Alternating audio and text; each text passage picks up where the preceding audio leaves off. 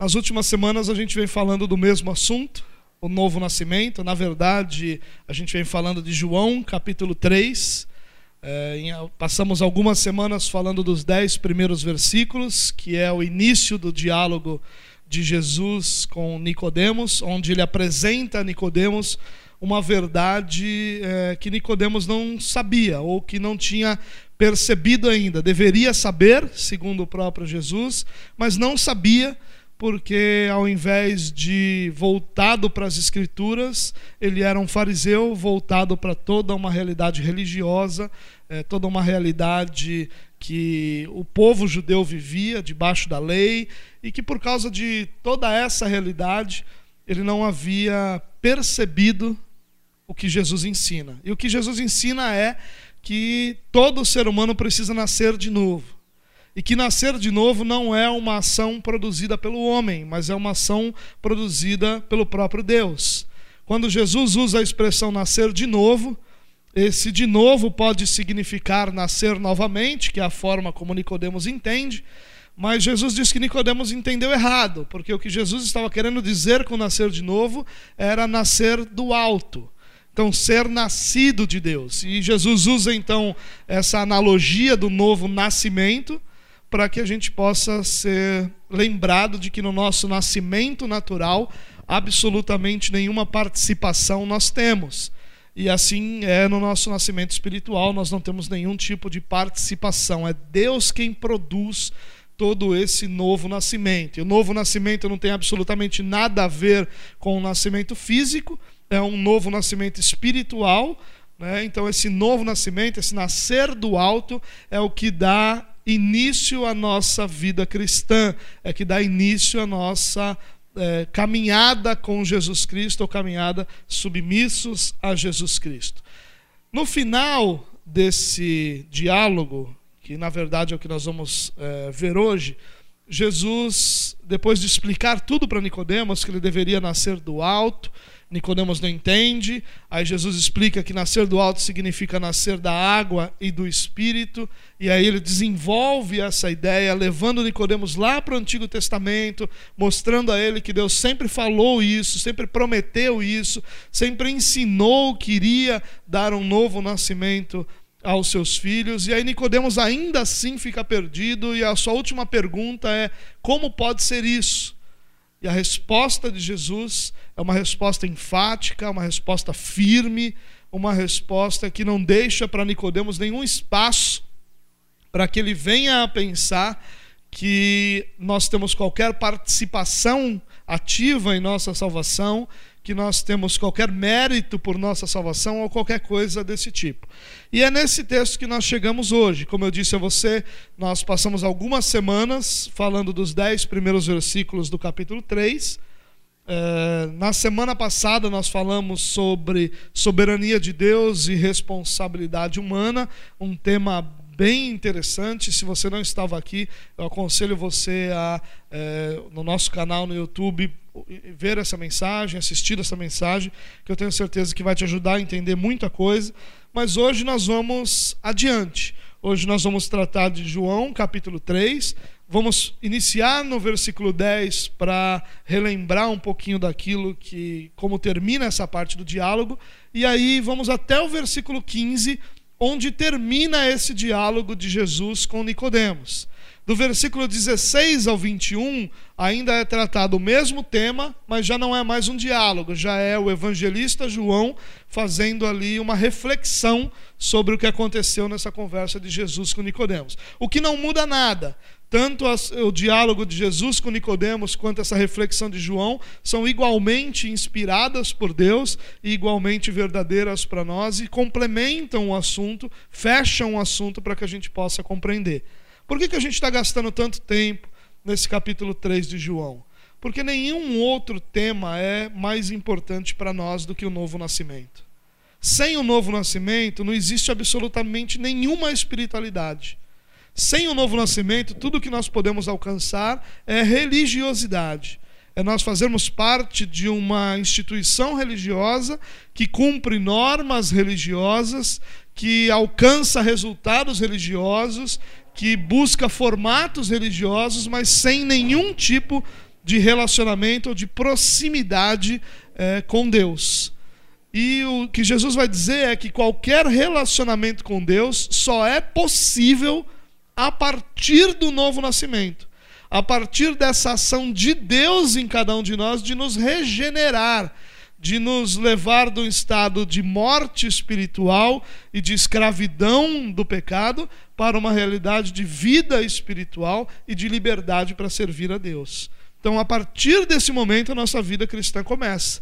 Não existe vida cristã fora do novo nascimento. Por isso, nós estamos é, gastando tempo em entender essa realidade da melhor maneira que nós pudermos fazer, para que a partir daí nós podemos, possamos compreender tudo aquilo que é, lida com o restante da vida cristã. Então quero te convidar a nós lermos juntos aí João capítulo 3, versículo 10 até o versículo 15. Se você quiser acompanhar na mesma versão que eu estou usando, vai estar aí no telão. Eu estou usando a versão NVI. Ok? Então vamos lá. Versículo 10. Disse Jesus: Você é mestre em Israel e não entende essas coisas? Versículo 11: Asseguro-lhes, asseguro-lhe que nós falamos do que conhecemos e testemunhamos do que vimos, mas mesmo assim vocês não aceitam o nosso testemunho. Eu lhes falei de coisas terrenas e vocês não creram. Como crerão se lhes falar de coisas celestiais? Ninguém jamais subiu ao céu a não ser aquele que veio do céu, o Filho do Homem. Da mesma forma como Moisés levantou a serpente no deserto, assim também é necessário que o filho do homem seja levantado, para que todo o que nele crer tenha a vida eterna. Se você fizer uma leitura superficial desse texto aqui, a impressão que nós temos é que cada frase é desconectada da outra. Jesus fala, asseguro-lhes que nós falamos do que vimos e ouvimos, e daqui a pouco já vai dizer: Eu falei de coisas terrenas e vocês não entenderam.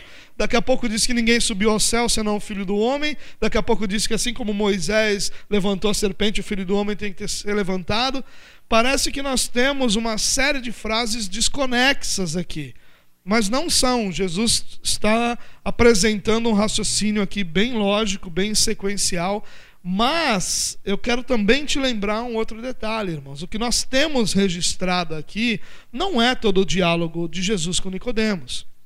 O que nós temos registrado aqui é aquilo que João, inspirado pelo Espírito de Deus, entendeu que a igreja deveria ouvir, ou que a igreja deveria é, receber não porque outras coisas não eram importantes, mas porque o que nós temos relatado aqui é um bom resumo daquilo que foi o diálogo. O fato de Nicodemos buscar Jesus à noite significa que Nicodemos estava de alguma forma buscando um tempo tranquilo e livre com Jesus. E provavelmente esse diálogo se estendeu por algum tempo, talvez por, pela noite toda, e nós poderíamos ter um diálogo muito mais amplo é, registrado aqui, mas temos aquilo que nos é importante, que nos dá a compreensão do que é o novo nascimento. Então, vamos tentar entender um pouquinho do que é esse texto. Inicialmente, Jesus vai explicando para Nicodemos, como eu já falei, é, que ele deveria nascer de novo e fala do vento que sopra onde quer, que o Espírito de Deus é da mesma forma, que há um nascimento da água e do Espírito. E Nicodemos não entende nada daquilo e não poderia entender mesmo, porque o que Jesus está dizendo é que não há essa compreensão se não nascer de novo. Enquanto Nicodemos não experimentou esse novo nascimento, ele foi incapaz de compreender essa realidade. Jesus está provando ali com a incompreensão de Nicodemos que o que ele está ensinando é verdadeiro. Porque à medida que ele vai ensinando Nicodemos, talvez nós disséssemos assim, e talvez nós já pensamos assim: Poxa, essa pessoa ouviu tanto de Jesus, sabe tanto, explicaram tão bem para ela e ainda assim ela não aceitou, ainda assim ela não creu. Nós temos diante de nós alguém que ouviu o próprio Jesus explicando. Se há uma explicação perfeita, e há, é a explicação que foi dada pelo próprio Jesus. Nicodemos esteve diante daquele cuja explicação não falhou nenhum detalhe. Todos nós já devemos ter passado por aquela situação de tentar explicar alguma coisa para alguém e de não conseguir. Né? Principalmente quando é alguma coisa teológica, a gente fica perturbado, porque, olha, podia ter ensinado e não consegui ensinar, não, não consegui mostrar o que era, fal, faltou na hora ali um exemplo. Todos nós já passamos por isso. Aqui não, Nicodemos não poderia ter saído de lá e dito assim: olha, a explicação foi boa, mas faltaram alguns detalhes. Não, ele estava diante de Jesus. O único que poderia explicar plenamente tudo aquilo era o próprio Jesus. Mas Nicodemos não entende. E quando ele não entende, ele é confrontado por Jesus, que vai dizer para ele: Você é mestre em Israel e não entende essas coisas? Não há desculpa para você, Nicodemos, de não saber essas coisas. Você deveria saber isso, porque é isso que Deus, o Pai, revelou ao longo de todo o Antigo Testamento. Que a salvação pertence somente a Ele que é produzida por Ele somente, concedida graciosamente aos homens que são incapazes de uma obediência perfeita que tornaria que, que os tornaria merecedores dessa salvação. E ele diz: não há desculpas para você. E aí na sequência ele vai elaborar essa resposta dele, ele vai elaborar essa ideia de que não há desculpas. Então vamos dar uma olhadinha nesse texto. Versículo 11, como nós já lemos, Asseguro-lhe que nós falamos do que conhecemos e testemunhamos do que vimos. E mesmo assim, vocês não aceitam o nosso testemunho. Olha que interessante. Nicodemos quando vai a Jesus, ele diz assim: "Mestre, nós sabemos que o Senhor é um mestre vindo da parte de Deus. Nós sabemos. Quem era esse nós de Nicodemos? Nicodemos, como um fariseu, como mestre da lei, está dizendo: eu e os meus companheiros de religião, eu e os judeus com quem eu convivo, eu e os religiosos que, com quem eu converso, nós olhamos para o Senhor e percebemos que o Senhor é mestre. Porque ninguém pode fazer os sinais que o Senhor está fazendo se não for enviado por Deus. E aí Jesus diz: Olha, eu te digo que ninguém pode ver o reino de Deus se não nascer de novo. Mas aqui a resposta de Jesus se torna plural também. Ele diz: Ora, asseguro-lhe que nós falamos do que conhecemos, nós testemunhamos do que vimos, mas mesmo assim vocês não aceitam o nosso testemunho. Jesus agora aqui também é o nós, fazendo esse contraste com Nicodemos, está dizendo: olha, Nicodemos, presta atenção. Você representa um grupo de religiosos. Vocês são um grupo. Nós somos outro grupo, eu também represento um grupo, o grupo daqueles que nasceram de novo, o grupo daqueles que são filhos de Deus. Vocês, religiosos, não creem, mas nós não estamos falando de uma mensagem de segunda mão, uma mensagem que nós ouvimos falar. Nós falamos daquilo que nós conhecemos e nós testemunhamos daquilo que nós vimos. Ele está dizendo para Nicodemos: Nicodemos, você não crê, você não aceita o nosso testemunho, você não está se submetendo àquilo que eu estou dizendo a você. Mas eu preciso que você entenda que eu não estou falando de algo que algum rabino me ensinou, que a história me ensinou. Eu estou falando daquilo que eu vi, daquilo que eu experimentei, daquilo que eu sei. Eu sou o autor, eu sou a fonte, Nicodemos, de tudo isso que eu estou te ensinando mas ainda assim você não aceita. Nem você, nem o grupo que você pertence.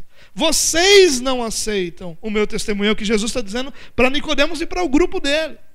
O que Jesus está dizendo é: Nicodemos, eu te ensinei o que eu tinha que te ensinar, mas você não aceita. Você não crê. É sua responsabilidade. Você vê que interessante? Jesus está dizendo: olha, essa obra é feita só pelo Pai, mas é sua responsabilidade não crer, Nicodemos. Porque o que eu estou mostrando a você é a verdade. O que eu estou mostrando a você é a revelação do próprio Pai. Eu estou ensinando aquilo que eu vi diante do Pai. Eu estou mostrando a você aquilo que eu experimentei todos os dias, o que eu conheço, porque eu estava com o Pai e ainda assim vocês não aceitam o nosso testemunho. Enquanto Nicodemos se apresentava como uma referência da religiosidade, como eu disse, Jesus se apresenta como uma referência daqueles que nasceram de novo, daqueles que tiveram uma experiência pessoal com o Pai. O que Jesus está fazendo aqui é conduzir Nicodemos para o início da conversa. Você lembra como Nicodemos chegou? Mestre, sabemos que és vindo da parte de Deus, porque ninguém pode fazer os sinais que você faz se Deus não estiver com ele. Nicodemos chega diante de Jesus como? Você é mestre. Eu vejo Deus em você. Eu vejo Deus fazendo através de você. É impossível que você seja qualquer outra coisa senão alguém enviado por Deus, porque os sinais que você está fazendo, Jesus, são sinais que só alguém enviado por Deus pode fazer.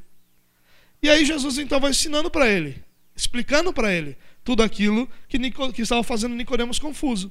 Mas aí agora Nicodemos já não é mais um desinformado. Agora Nicodemos já é alguém informado e incrédulo. É como se Jesus dissesse mais ou menos assim. Pense no seguinte diálogo. Jesus está dizendo: Nicodemos, você veio até mim com uma certeza. A certeza de que eu sou o mestre enviado da parte de Deus. Pois bem, como mestre, eu te ensinei sobre a realidade mais fundamental da espiritualidade, o novo nascimento. Mas você não aceita meu testemunho.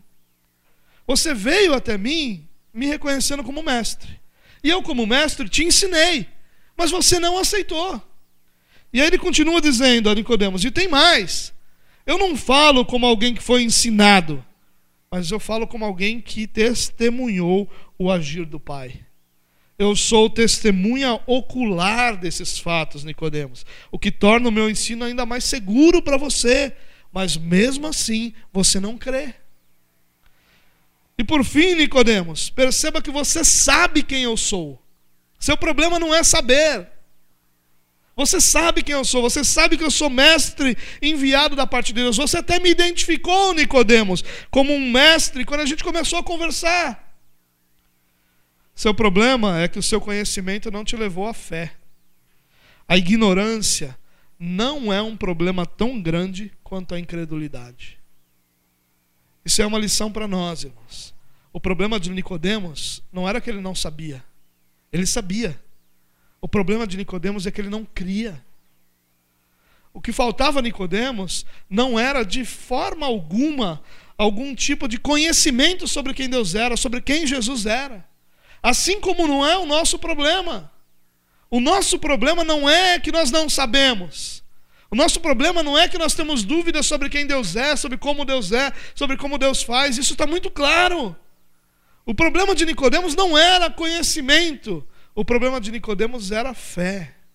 E Jesus está dizendo para ele, Nicodemos, você sabe, mas você não crê. E não tem desculpa para você. Porque se você tem o conhecimento, você vai ser cobrado por não crer. É isso que Jesus está dizendo para Nicodemos. O que Jesus está dizendo para ele aqui, quando nós lemos esse texto, é: Nicodemos, você sabe quem eu sou. Você sabe qual é o meu ensino. O seu problema não é esse, o seu problema é que você não crê. Se você não crê, não sobrou absolutamente nada para você. Não tem mais nenhum sentido eu te ensinar. Não tem mais nenhum sentido eu continuar o meu diálogo com você aqui, Nicodemos, porque você já sabe tudo o que tem que saber, mas você não crê. Teu coração está duro, teu coração insiste em não crer.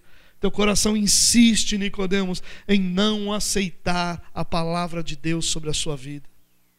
E é nessa insistência que Nicodemos é confrontado pelo Senhor. E é essa incredulidade que deve ser confrontada na nossa vida, irmãos. Quando nós não cremos, nós não sabemos, nós vamos ser instruídos pelo Senhor.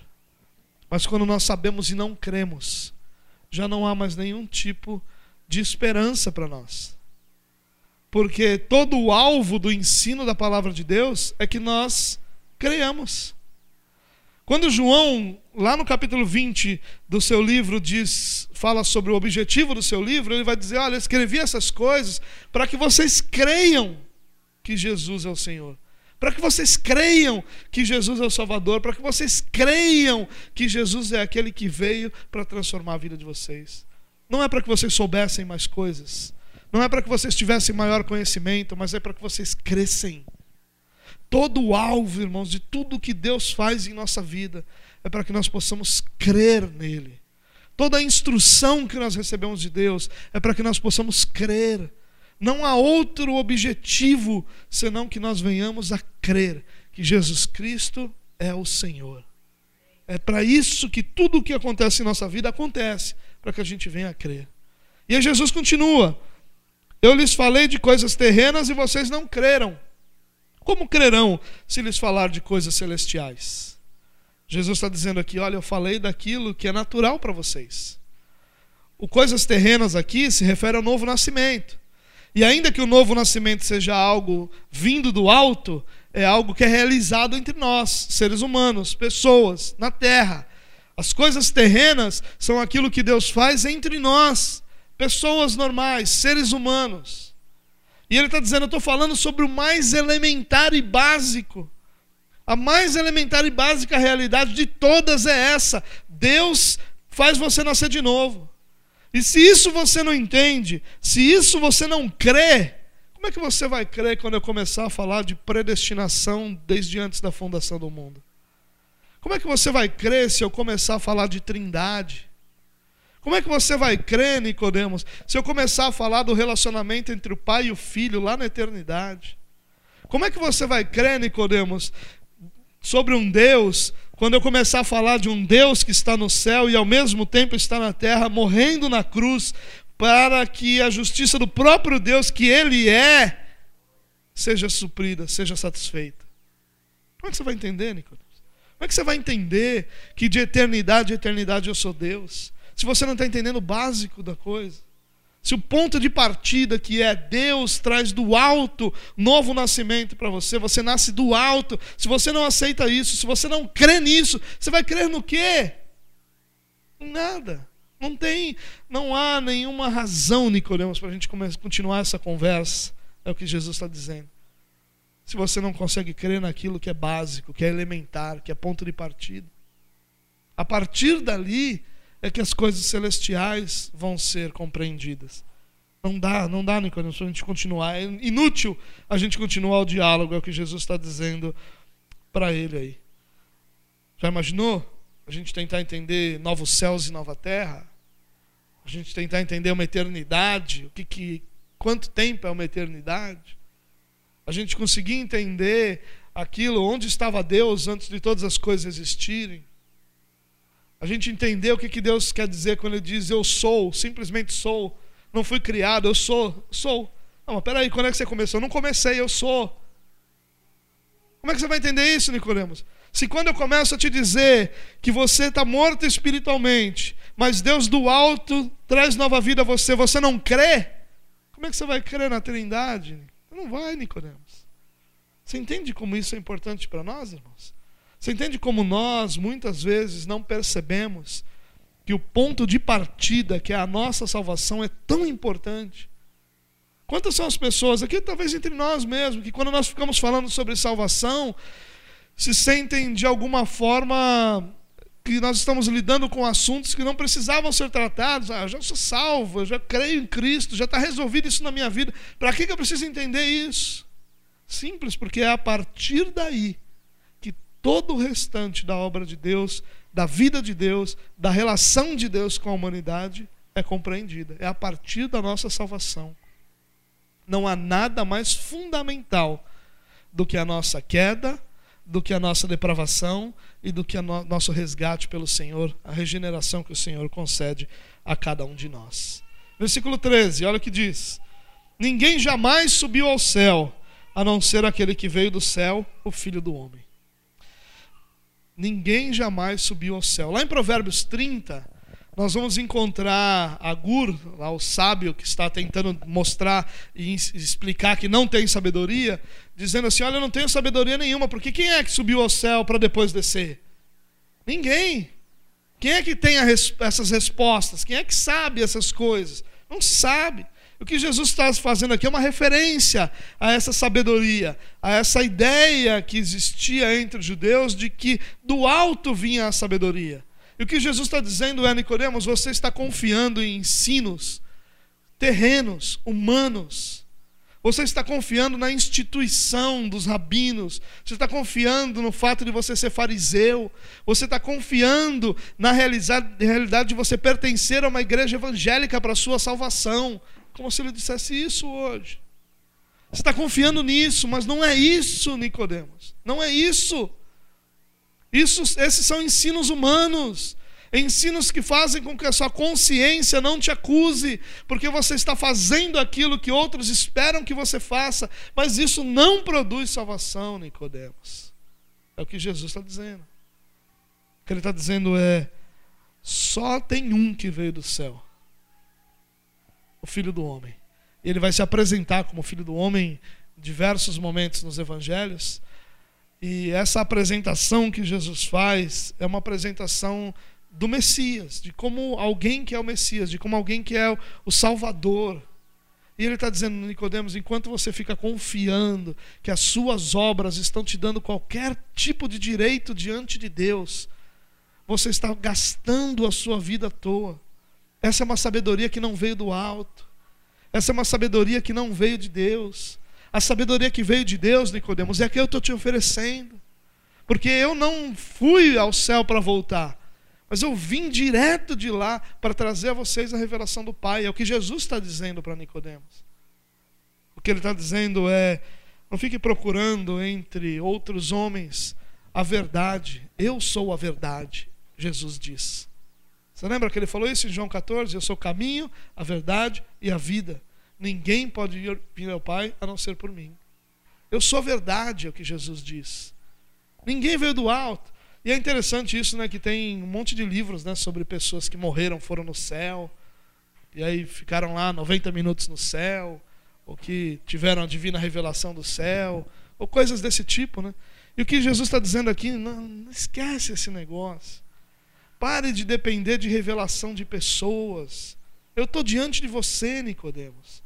O que Jesus está dizendo para Nicodemos e para cada um de nós é: nós temos em Jesus a verdadeira revelação do Pai. Nós não precisamos de nenhuma outra revelação, exceto aquela que veio do próprio Pai, Jesus Cristo, nosso Senhor.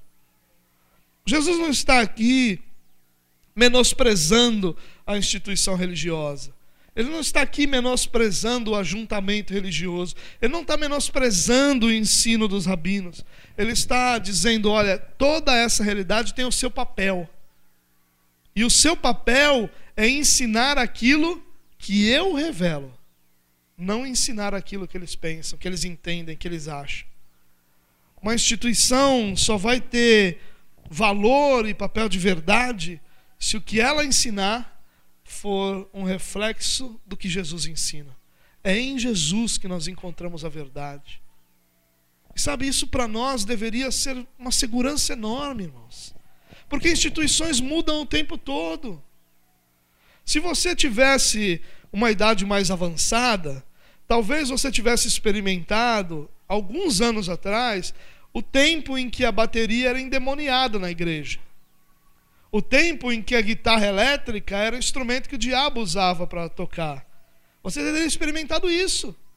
Você teria experimentado tempos em que coisas que para nós hoje são comuns eram abominação para eles em outro tempo. As instituições mudam. Se nós nos submetemos às instituições puramente, nós vamos estar dependentes daquilo que eles pensam. Por isso que Cristo está dizendo a Nicodemos é, Nicodemos, esquece esse negócio todo que você aprendeu até agora. Esquece, esquece. Esquece essa religiosidade toda sua. Esquece o que falaram que você tinha que fazer para ser aceito por Deus. Esquece esse negócio de se esforçar ao máximo para que Deus então olhe para você e diga: Olha que filho esforçado, eu vou abençoar ele. Esquece a mentira que falaram que Deus ajuda quem se ajuda. Para com tudo isso. E olhe para Jesus e descanse na realidade de que Jesus é suficiente. Descanse na verdade apresentada por Jesus. A única verdade que nós precisamos para a nossa vida é a verdade ensinada por Jesus. Essa é realmente verdade para nós. Essa é realmente sabedoria que vem do alto. Isso realmente é aquilo que nós precisamos para conduzir a nossa vida todos os dias. Tudo aquilo que as instituições religiosas ensinam, inclusive a nossa, devem ser submetidas àquilo que Jesus ensinou. E só devem ser aceitas quando elas forem iguais àquilo que Jesus ensinou. É Jesus o referencial. É Jesus o ponto de partida, é Jesus o alvo, é só em Jesus que nós encontramos verdade, descanso, vida. Só em Jesus. Não nas instituições religiosas, não em pessoas, não em padrões, em modelos, mas em Jesus. O que ele está dizendo é: olha, até hoje, Nicodemos, você fez muitas coisas legais. Jesus não está dizendo que o que Nicodemos fez era ruim. É claro que Jesus reconhecia que aquilo era um esforço tremendo para agradar a Deus. O que Jesus está dizendo não é que era ruim, é que era inútil. E o que Nicodemos precisava não era cumprir aquelas centenas de é, ordens, mandamentos, ordenanças. O que ele precisava era ouvir Jesus. Porque a verdadeira revelação do Pai, a verdadeira sabedoria que vem do alto, está em Jesus Cristo e em Jesus Cristo somente. Por isso que um dos lemas da reforma protestante é solos Cristos, somente Cristo. É somente Cristo que é o nosso referencial. As instituições se submetem a Cristo. Nós, como cristãos, nos submetemos a Cristo. A liderança se submete a Cristo. Tudo se submete a Cristo, porque somente Cristo é a verdade. Nenhum de nós é a verdade.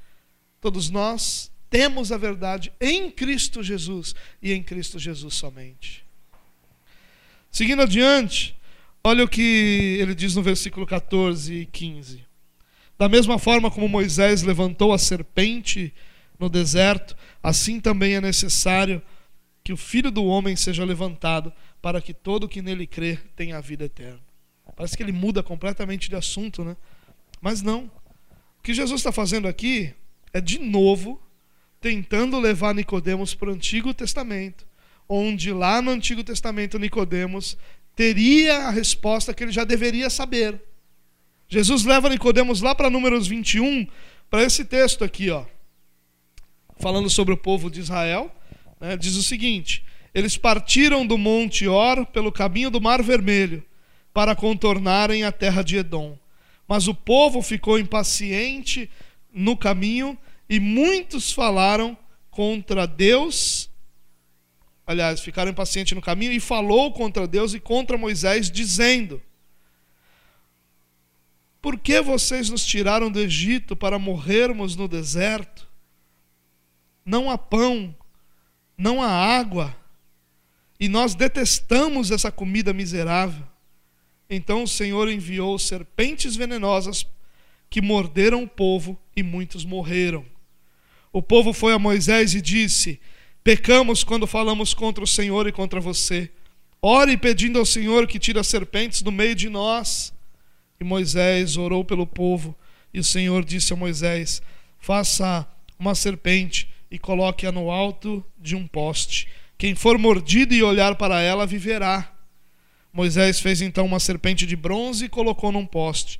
Quando alguém era mordido por uma serpente e olhava para a serpente de bronze, permanecia vivo. Entendeu a história? Deus está punindo o povo. E o povo é punido através das serpentes que vêm e mordem o povo e o povo morre.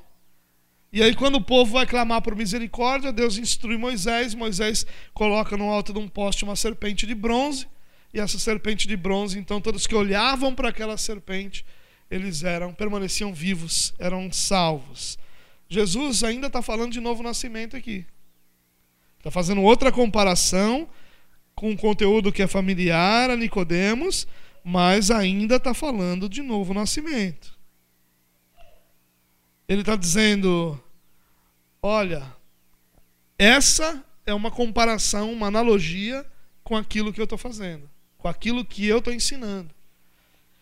Ele está dizendo: olha, a serpente de bronze naquela haste foi o meio que Deus usou para dar nova vida aos filhos de Israel.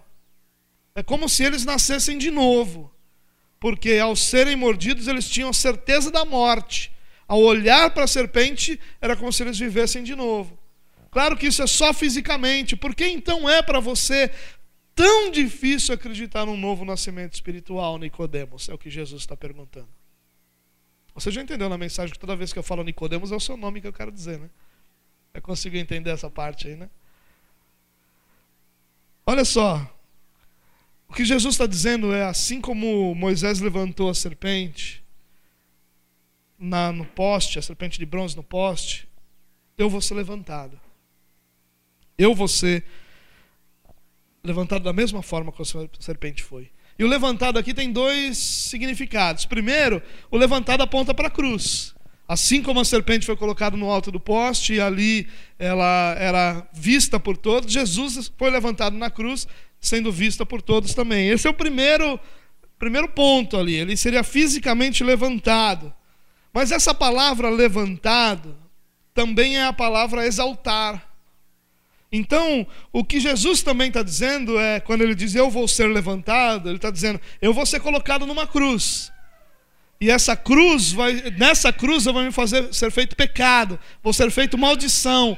Nessa cruz eu vou ter uma situação de dor, de angústia, de morte no lugar de vocês. Mas prestem atenção. Isso não é tudo. Essa cruz também é a minha exaltação. É nessa mesma cruz de morte, de pecado, de dor, que eu serei exaltado. Eu vou ser levantado, Jesus está dizendo para Nicodemos. Eu serei morto, levantado pelos homens fisicamente, mas ao mesmo tempo Deus estará me exaltando ao ser no lugar de vocês o sacrifício que aplaca a ira de Deus o sacrifício pelos pecados, que paga o pecado de cada um de vocês. Olha que interessante que Jesus está dizendo a Nicodemos, Nicodemos, isso que aconteceu lá é como que uma espécie de referencial daquilo que vai acontecer comigo. Como uma espécie de símbolo daquilo que vai acontecer comigo. Porque a mesma coisa, Nicodemos, eu vou experimentar. Eu vou ser levantado na cruz mas ao mesmo tempo Deus vão me exaltar. E o ensino de Jesus para nós aí é muito simples.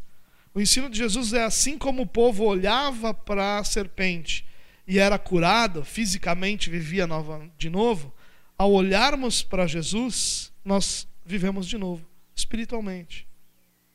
Ao olharmos para a cruz, e esse olhar para a cruz é óbvio que não é um olhar literal, né? Olhei para a cruz, pronto. Não é um olhar nesse sentido, é um olhar no sentido de confiança. Porque o que, que acontecia no meio do arraial do povo de Deus? O camarada está lá em alguma atividade, vinha a serpente e o mordia. O que, que ele tinha que fazer? Olhar para a cruz. E por que, que ele olharia? Porque ele estava crendo que ao olhar para a cruz ele seria curado. Esse olhar para Jesus, para o Jesus que é levantado, é a mesma coisa, é crer. Então o que Jesus está ensinando para Nicodemos aqui é Nicodemos, você precisa nascer do alto. Mas a forma como isso acontece é crendo. Isso não é uma coisa imperceptível. Não é uma coisa que não produz nada em você. Não é uma coisa que da sua parte não há nenhum tipo de ação. Você crê. É crendo que você nasce de novo. Deus produz isso do alto, mas você crê é crendo que Ele é o Salvador, é olhando para Ele, ou seja, crendo que ao se voltar para Ele você será salvo, é que você nasce de novo. O que Jesus está dizendo para Nicodemos é Nicodemos, o Pai faz isso, mas Ele faz isso com você crendo. Ele não faz isso com você alheio a tudo isso. Como se você estivesse passeando num parque e de repente, pum, alguma coisa aconteceu com você. Não. Ele te conduz a crer porque é pela fé que você é salvo. A fé é um instrumento que Deus estabeleceu para você se apropriar dessa tão grande salvação que o Senhor estabeleceu para nós. O meio é a fé. Deus nos dá pela graça, mas é por meio da fé. Deus nos conduz à compreensão, a crer, para que crendo nós possamos ser salvos. E por isso nós podemos dizer que alguém salvo é alguém que crê em Jesus como Salvador da sua vida. Porque ele compreende quem ele era. Ele compreende sua incapacidade de obedecer a Deus. Mas agora ele crê que Jesus morreu por ele. Agora ele crê que a morte de Jesus foi substituta. Agora ele crê que ele foi comprado, porque Jesus, na cruz, o resgatou. Ele crê nisso. Ele crê naquilo que Deus fez. Ele crê na regeneração que o Senhor produziu. E por isso, então, ele alcança essa salvação. E esse é o propósito, irmãos. Quando nós olhamos esse versículo 15, nós encontramos qual é o propósito de tudo isso. Por que, que Jesus foi levantado? Por que, que nós precisamos olhar para ele como o povo olhava para a serpente? Por que, que nós precisamos fazer todas essas realidades? Olha o versículo 15. Para que todo o que nele crer tenha a vida eterna. Tudo o que Deus está fazendo em nós, Ele está fazendo para que nós creiamos. E é isso que nós precisamos para a nossa vida. Crer. Porque no momento em que nós cremos em Jesus como nosso Senhor, como nosso Salvador, nós estamos iniciando uma jornada de fé com o Senhor. Uma jornada que vai durar toda a eternidade a partir de agora, com aquele que resgatou a nossa vida. Cristo morreu para satisfazer a justiça do Pai e nós o levantamos como nosso Salvador para alcançar a vida eterna. Ele foi levantado pelos homens para morrer, mas nós o levantamos para que ele seja exaltado, reconhecido como nosso Salvador, como nosso Senhor. O nosso levantar, o levantar daqueles que creem, não é levantar como uma serpente, vai muito além disso. Nós o levantamos como nosso Senhor. Nós o exaltamos como nosso Senhor. Nós o reconhecemos como aquele que é o nosso Salvador. Para terminar, irmãos, a lição central desse diálogo de Jesus com Nicodemos poderia ser resumida assim: O homem está perdido, morto em seus pecados e delitos, por isso Deus enviou seu filho para que de forma substituta ele fosse punido pelos nossos pecados e satisfizesse a justiça de Deus Pai, dando àqueles que nele creem a vida eterna. Toda a obra de Jesus é para que nós pudéssemos crer e, crendo, alcançar a vida eterna. E só um detalhezinho aqui para a gente terminar, antes de, de orarmos juntos. Quando é pela primeira vez essa palavra vida eterna, essa expressão vida eterna aparece aqui. E essa expressão vida eterna, ela é tão interessante porque até então para Nicodemos, ela se referia a um tempo futuro. Mas o que Jesus ensina sobre vida eterna é que, claro, há um aspecto futuro, um aspecto onde todas as coisas vão ser restauradas, um aspecto onde tudo vai ser refeito, um aspecto em que nós estaremos diante de Deus, mas há um aspecto presente. A vida eterna é o que nós já experimentamos hoje. O que nós vivemos como salvos, como regenerados, como nascidos de novo, já é parte daquilo que nós experimentaremos plenamente na eternidade. Nós já fazemos, a nossa vida já faz parte daquilo que Deus ensinou como vida eterna. O nosso, nosso dia a dia já é vivendo a vida eterna. Nós não estamos numa expectativa pela vida eterna. Nós estamos na expectativa da consumação de todas as coisas. Mas nós já vivemos a vida eterna que Deus tem para nós. Porque hoje toda a nossa segurança é que nós vivemos diante de Deus e que nada pode mudar esse quadro. Eu quero encerrar te lembrando um versículo lá de Atos, capítulo 4, versículo 12. Não há salvação em nenhum outro, pois debaixo do céu não há nenhum outro nome dado aos homens pelo qual devamos ser salvos. A grande lição de tudo isso é: deposite sua confiança em Jesus e em Jesus somente.